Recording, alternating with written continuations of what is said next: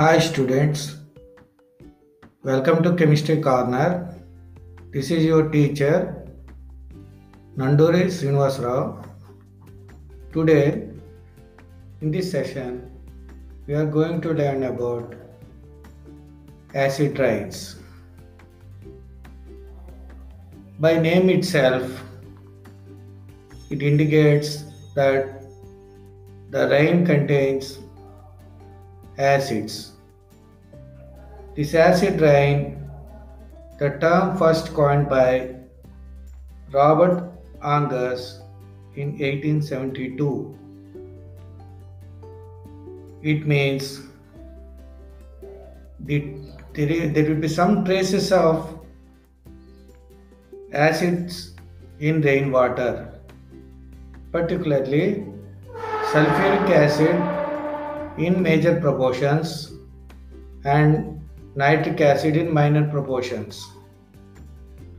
Acid rain is very dangerous environmental problem, not common in India but is predominant in Western countries and American countries, and also in some parts of India where there is more industrialization, which produces gases like sulfur dioxide and nitrogen oxides into the atmosphere.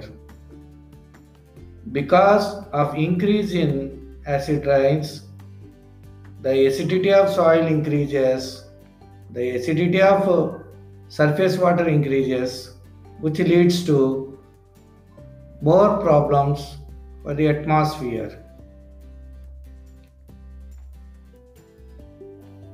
For example, in nineteen fifty-eight, some parts of Western Asia and Europe have experienced acid rain with water having pH range of four point five to five.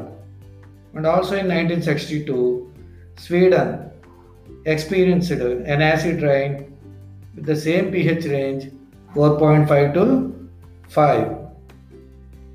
Likewise in U S A, Los Angeles, nineteen seventy-nine, it experienced a dense fog known as Los Angeles fog with pH three.